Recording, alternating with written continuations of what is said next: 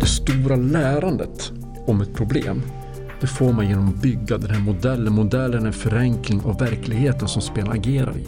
Det är där det stora lärandet generellt sett sker. Spel kan till exempel hjälpa till att visualisera problem, hur många lastbilar går åt, hur många förare behövs för en viss sträcka och ju längre den sträckan blir desto mer utmaningar blir det.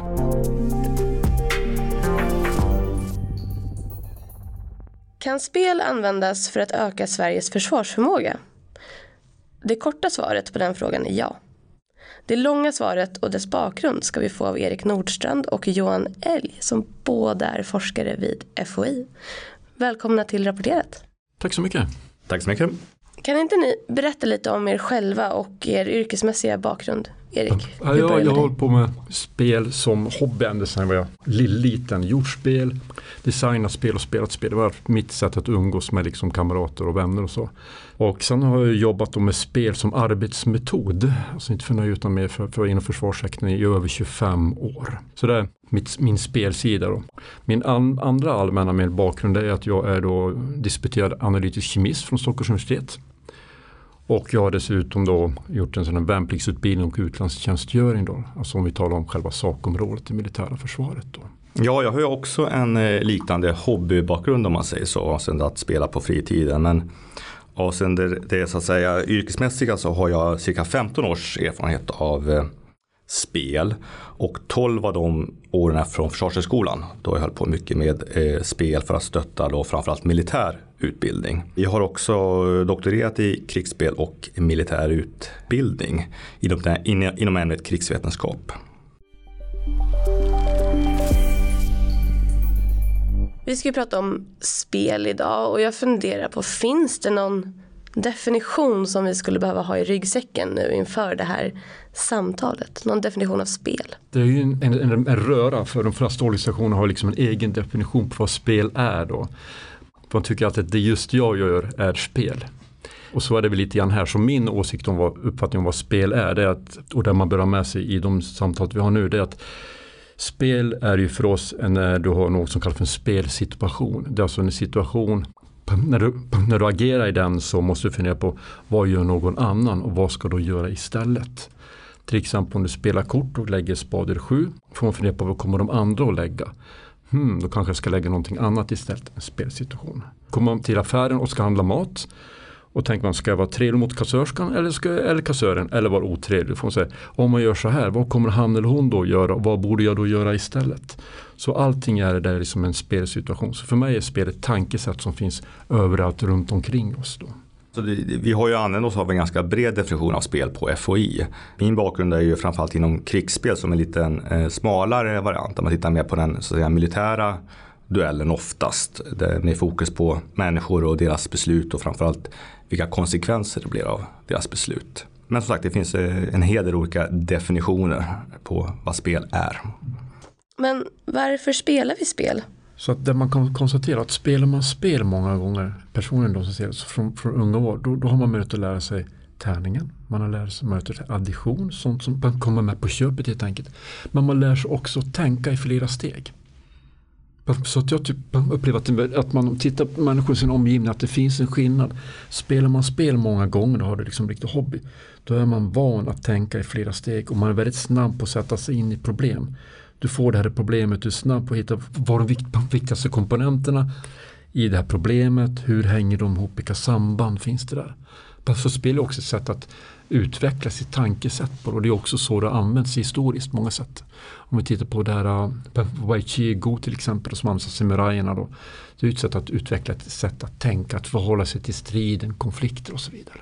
Men vad är då historien bakom spel? Hur länge har vi spelat och hur länge har det använts inom just försvar och militär förmåga? Tänk man sig, om man ser spel som ett eh, tankesätt då har det nog funnits så länge människan har funnits kan jag tänka mig. Liksom. När jag, ja, men om man gör så här så kommer min kompis och slå man en klubba huvudet eller låta bli. Hur ska du göra istället? Och då har vi en spelsituation.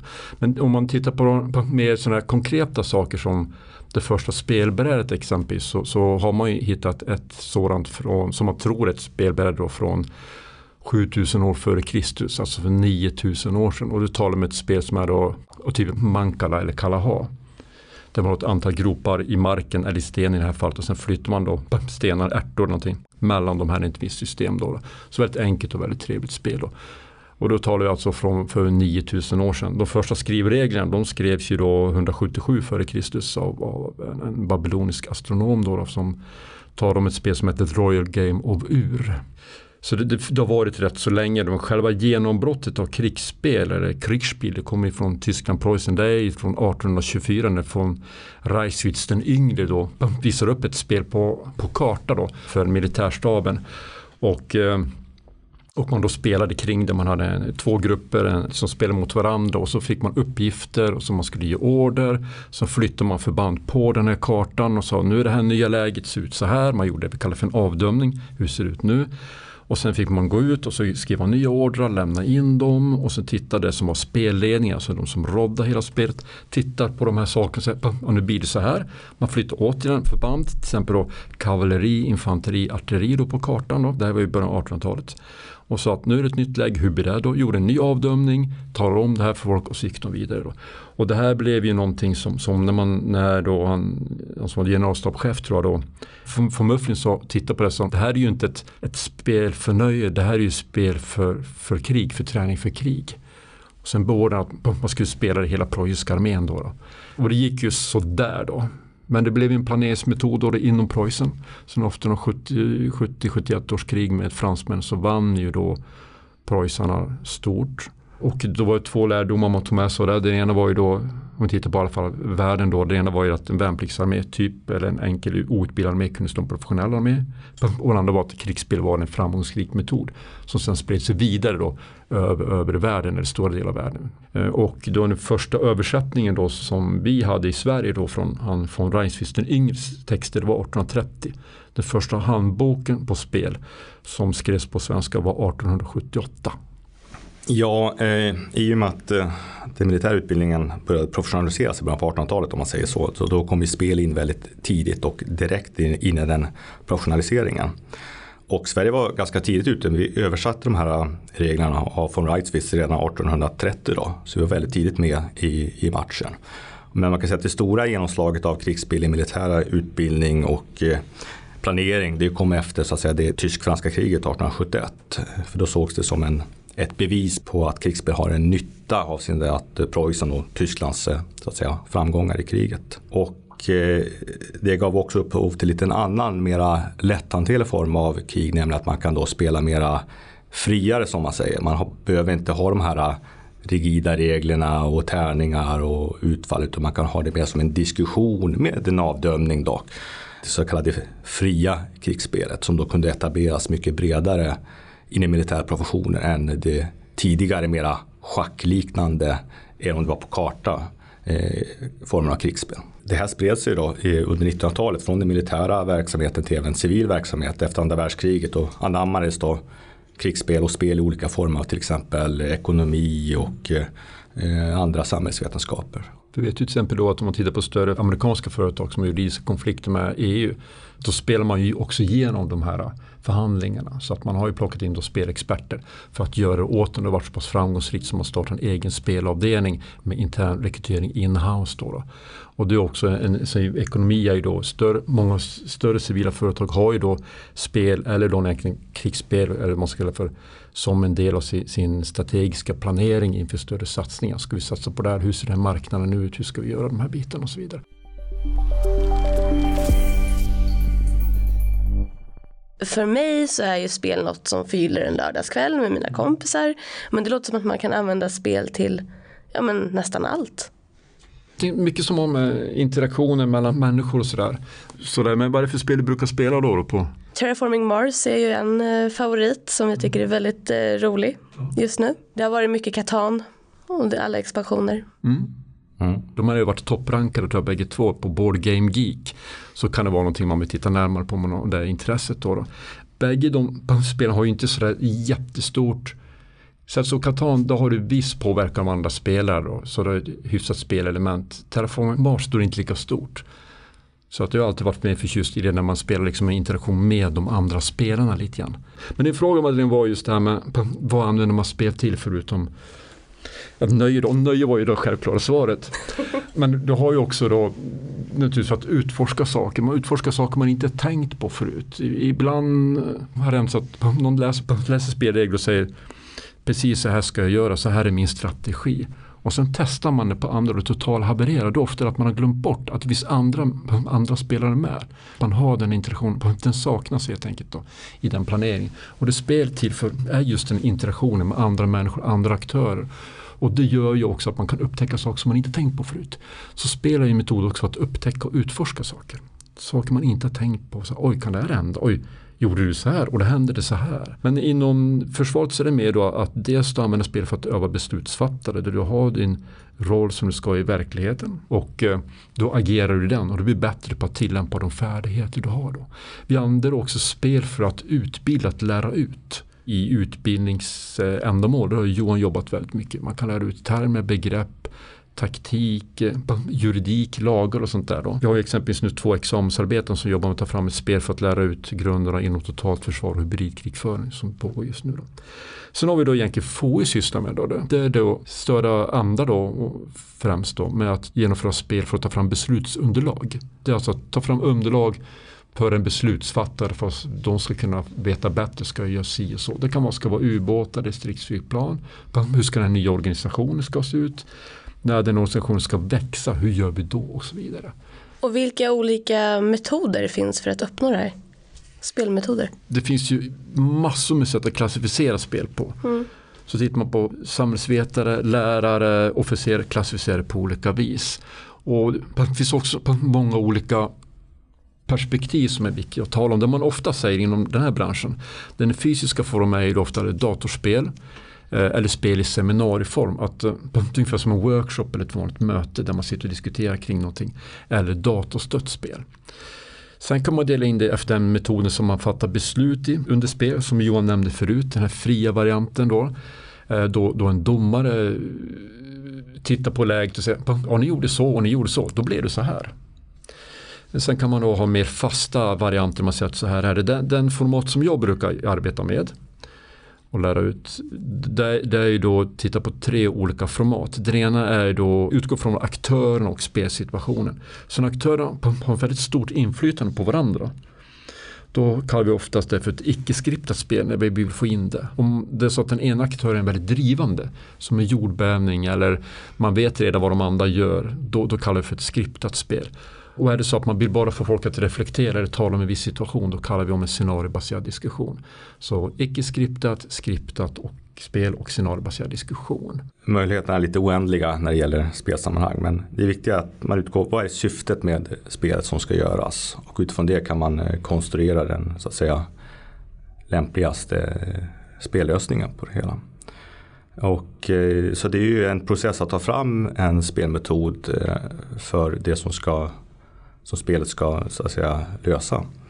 Och spelet i sig då, det kommer Erik förklara lite mer, det är ju inte hela lösningen. Det kan vara ett steg i en process som man används av eller flera steg beroende på hur man, hur man vill använda spelet. Per Nuon säger som är jätteviktigt att komma ihåg att för oss är ju spel en arbetsmetod. Vi har ju ett syfte att ta fram beslutsunderlag till exempel. Då. Och då måste vi veta vad behöver man för information för det där? Vilka är det som behöver prata med varandra? Och vad vill man veta mer i det här spelet? Det är kanske inte bara få svar på en fråga utan bygga kunskap. Och för oss är då, spelar ju då, eh, har vi då en, en arbetsprocess för, som innebär att man först börjar med en uppgiftsdialog för att ta reda på vad vill man komma fram till. Sen designar man spelet, sen genomför det och så lägger man, så man lägger in en hel process. Så på så vis skiljer sig från ett spel med nöje då där man pratar med varandra, slår lite tärning och bara trevligt för oss är en process vi jobbar in för att verkligen få ut det mesta möjliga av de fantastiska experter som vi har förmånen att jobba med.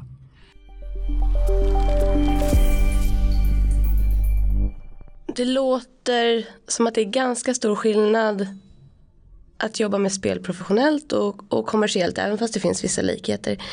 Kan ni beskriva lite hur det ser ut när ni jobbar med spel till exempel med Försvarsmakten? Hur ser en sån dag ut? Det stora lärandet om ett problem. det får man kanske inte, om det är mer avancerad design, där vi skapar en modell som våra examensarbetare gör. Det får man genom att bygga den här modellen. Modellen är en förenkling av verkligheten som spelarna agerar i. Och det är där det stora lärandet generellt sett sker. Men de spelen som vi genomför, då, då är det ju ofta så att, att um, vi bygger ju ingen särskilt brädspel eller så utan vi, vi har ett scenario som är liksom ramen för diskussionerna för vi behandlar ju om spel i ett seminarieform där människor pratar med varandra. Så för ett scenario och scenariot är den, den beskrivning som man behöver för att hamna i samma så här, låda. Så alla vet att nu pratar vi om däck på sommaren och inte däck på vintern och säger att nu är det sommar. Då. Så då bygger man upp ett scenario och sen beror lite grann på hur mycket man vill att aktörerna ska interagera med varandra, vilket format vi väljer då. Scenariobaserad diskussion, skriptat spel eller icke skriptat spel. Men är det en scenariobaserad diskussion, då har vi samlat deltagarna och sitter ofta i ett U. Om det är typ upp till 20 personer då. Är det upp till 70 så har man då liksom, eller fler, då har vi liksom en annan struktur. Sitter man ofta kring olika bord. Och sen har vi någon som då presenterar det här är läget, så här ser det ut. Och sen får de arbetsuppgifter, till exempel vilken är er roll och ansvar i den här situationen om det är en scenariobaserad diskussion. Har ni frågor till de andra aktörerna och så vidare. Då. Och sen tickar man sig vidare med fråga efter fråga utifrån olika situationer. Då.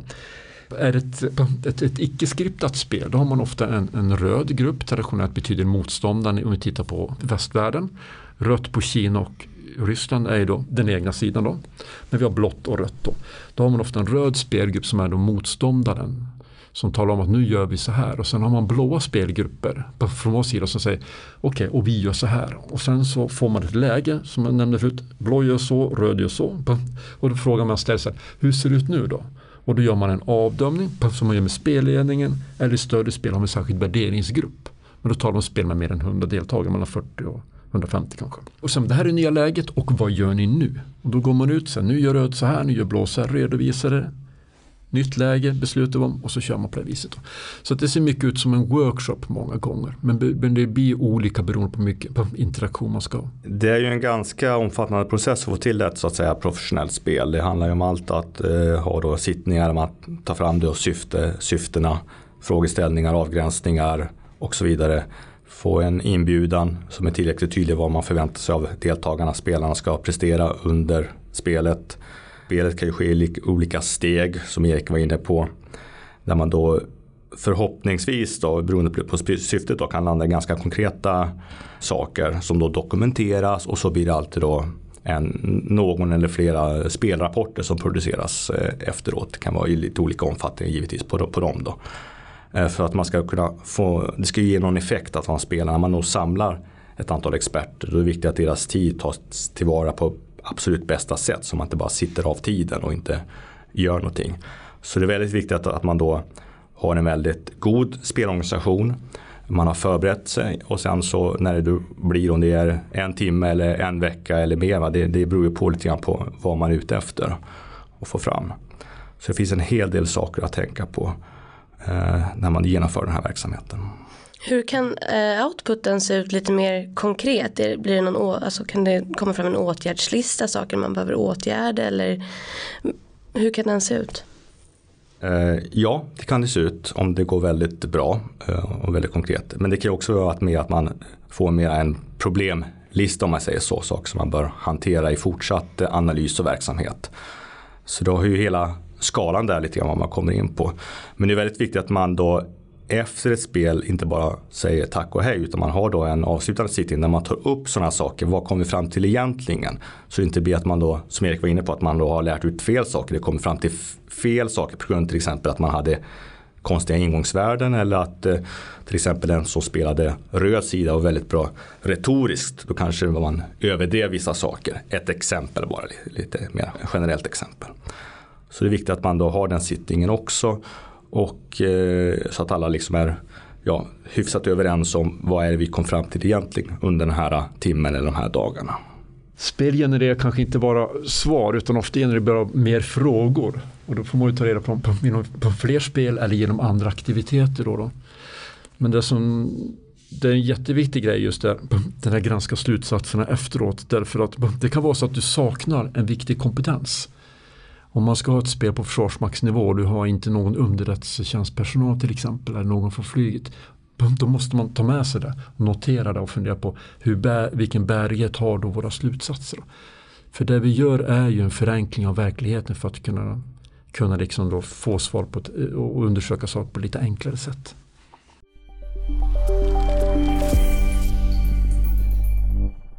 I verkligheten har logistik en stor påverkan på utfallet av ett anfall eller ett försvar. Hur kan spel hjälpa oss att förstå och lösa logistiska problem? Mm, jag kan ju börja där. Jag har ju tittat lite grann på eh, att spela logistik. Bland annat en FOI-rapport som, Ehm, som är tillgänglig som tittar på den här problematiken. Och ja, lösa logistiska problem. Det står mm, att hantera kanske ett bättre ord för det kommer alltid finnas eh, logistiska utmaningar om man säger så. Spel kan till exempel hjälpa till att visualisera problem, hur många lastbilar går åt, hur många förare behövs för en viss sträcka och ju längre den sträckan blir desto mer utmaningar blir det. Det kan behövas eh, broar, kan behövas vägunderhåll och så vidare och så vidare. Logistik är ju då ganska tacknämligt för man kan ju räkna på eh, till exempel förbrukning och vad som behövs. Va? Men sen gäller det att sätta det också i en rätt situation för det finns ju då kanske motståndare eller andra friktioner som kan då ställa till det. Så även om man kan räkna på det ganska bra så kan det ändå bli friktioner och utmaningar när man ska då så att säga lösa det i ett, en typ av scenario. Men spel då är då helt klart ett intressant verktyg. Men kan också kombineras med mer så att säga, matematiska simuleringsverktyg. Speciellt när det gäller då logistik eller för en all del andra saker som är lättare att räkna på. Så återigen då, är, syftet med spelet är ju avgörande. Och till exempel om ett spel har som syfte att titta på olika taktiska lösningar. Då kanske logistiken är avgränsad. Alltså att den inte är med. Och så är det i ganska många spel. Att det är det är full logistik och det kanske är bra väder och så vidare. Va? Om syftet är att titta på vissa så att säga, taktiska lösningar. Och då gäller det att man verkligen är medveten om att man har gjort vissa avgränsningar att, och kanske börja titta på olika variationer. Hur ser det ut om vi har sämre logistik? Om motståndaren har inte 100% logistik och så vidare. Så det gäller ju att, eh, som sagt logistik har en stor betydelse så man får inte liksom släppa det helt. Men ibland kanske inte är nödvändigt att gå på det spåret utan man vill titta på andra saker. Så återigen, just vad är det för saker man avgränsar bort i spelet? Vilka antaganden är man gör i spelet? Alla de här sakerna måste vara fullständigt klara för spelaren när man då spelar då en situation. Så att man är med på det, kan ha, ha det med sig i avslutande diskussioner och i spelrapporten och så vidare. För annars kan, kan man ju få en missvisande bild av eh, hur det skulle eh, kunna te sig i en mer verklig situation.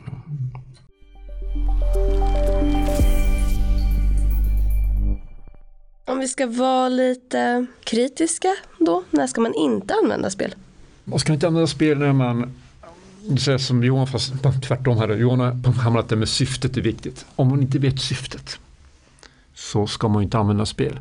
Men det kan också vara så att man har ett problem som man vill undersöka där man inte vet vad, vad handlar det här om egentligen. Så syftet kan ju också vara att förstå mer vad man egentligen ska göra. Men då är det det som är syftet med spel, att undersöka de här bitarna. Jag skulle säga att spel handlar om interaktion mellan de deltagare, mellan olika aktörer, experter och så vidare. Så interaktion mellan människor handlar spel om. Och det betyder att om man har ett problem där man lika gärna kan fråga Hej Madeleine, vad tycker du om det här? Vilket är ditt favoritspel? Då behöver vi inte genomföra ett spel, då gör vi en intervju istället. Eller enkäter eller sådana saker. Det är ju problemet och syftet som styr som man väljer metod för. Så spel är ju inte lösning på allt. Det är bara spel, lösning på när det handlar om interaktion mellan människor. Att få experter att strukturerat arbeta med varandra.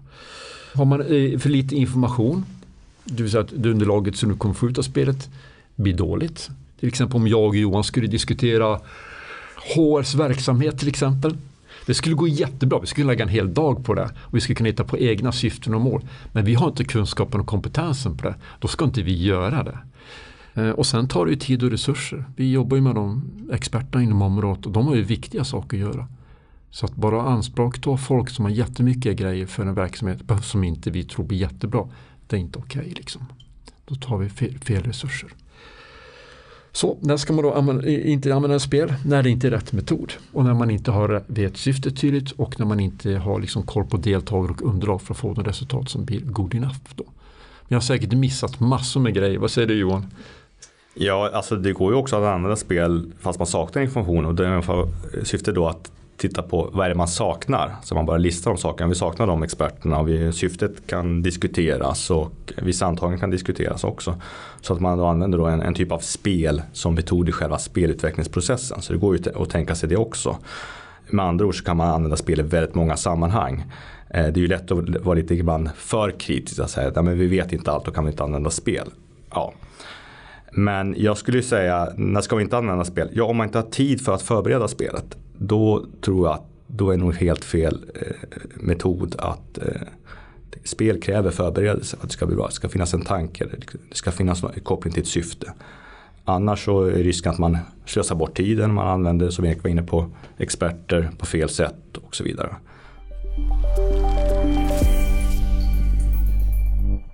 Kan man ha nytta av spelmetodik i sitt vardagliga liv som privatperson?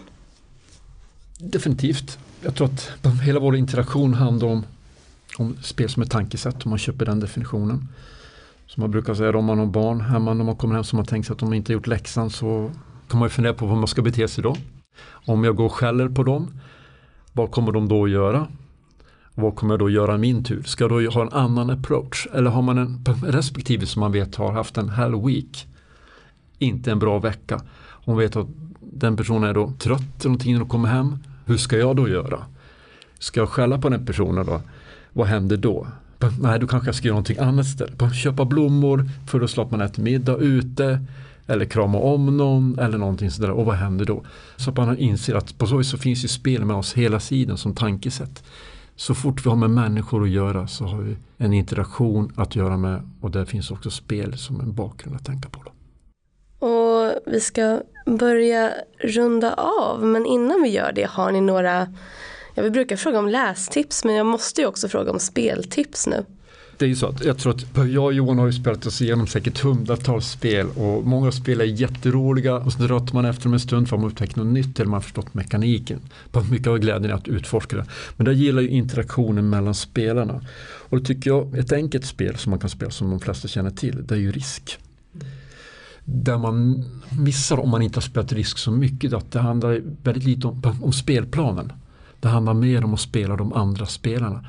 Att som Putin hota, bluffas, luras, för de andra att framstå som, eh, som mer farliga än de är. Och det, det, det är det jag gillat med risk, att det är en väldigt interaktion, enkla regler som man kan spela även, även barn kanske på 6-7 års ålder, bara man kan förstås punkterna på tärningen och räkna. Och kan man inte det så är det ett utmärkt sätt att lära sig tärningen på. Vill man ha ett annat riskspel som jag gillar, det är 2210 Anno Domino, som många anses vara det bästa riskspelet, en variant på det. Där man är i framtiden då, då. du har undervattensstäder, man är på månen och det är väl det jag skulle rekommendera om, om man som mer allmänt speltips. Eh, jag skulle nog rekommendera återigen Settlers of Catan om man är intresserad av att börja med något typ av brädspel. Det är hyfsat barnvänligt eh, och eh, det går lätt att lära sig och det är kul att spela. Det, är, det blir som sagt ganska omväxlande. Varje speltillfälle är inte det andra likt.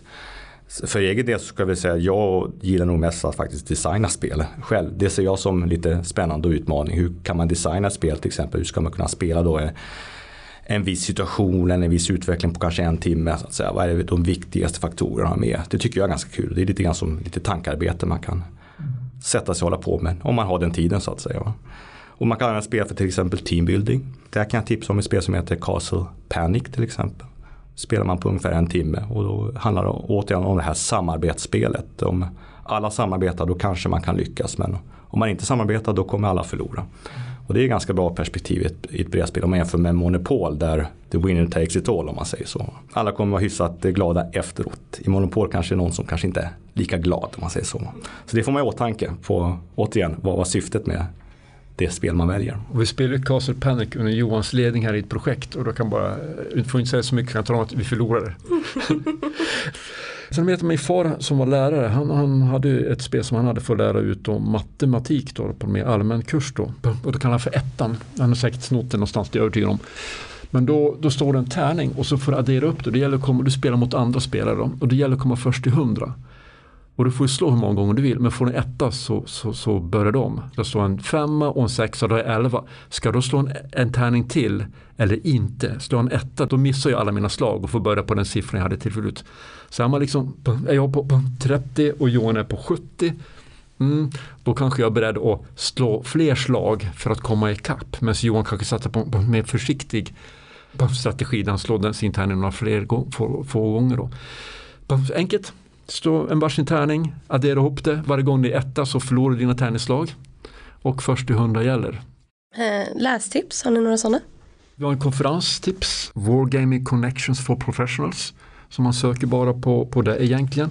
Och enklast så att eh, den heter Connections UK, Wargaming Professionals. Så en konferens lägger ut mycket material och texter om spel. Men också mycket videos och sånt där på spel, föredrag och sånt där. Jag tror att jag finns med på något föredrag och tror Johan också har föredrag där. Men en mycket bredare konferens som passar sig mer för allmänheten. För det är brädspel och folk från industrin och sådär. Så det är inte så mycket militär och försvarsmaktsperspektiv som, som vi har på vår svenska konferens. De motsvarigheter som vi håller i. Då. Nej, precis som du säger, just de här eh, internetsajterna har ju oftast väldigt bra länkar på olika lästips och eh, så vidare. Och där kan jag tipsa om en bra sida som heter PAX Sims. Den länkar till såväl konferenser som olika typer av spel som genomförts. Både civila spel om man säger så i den civila sektorn och eh, även några i den militära sektorn. Så de samlar in ganska mycket. Eh, och sen får man ju ta allt med lite nypa salt givetvis när man tittar på det hela. Men eh, där tror jag är en bra plats att börja i alla fall. Och sen naturligtvis ska man inte säga att det finns en hel del FOI-rapporter som handlar om spel som är sökbara på FOIs hemsida. Och med det så avslutar vi dagens avsnitt av Rapporterat som har handlat om spel. Tack för att ni kom hit.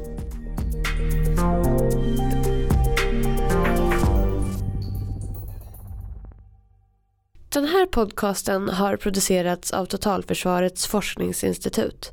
Jag som pratar heter Madeleine Filander och i poddredaktionen sitter även Albert Hager Bernats och Maria Hugosson Bygge.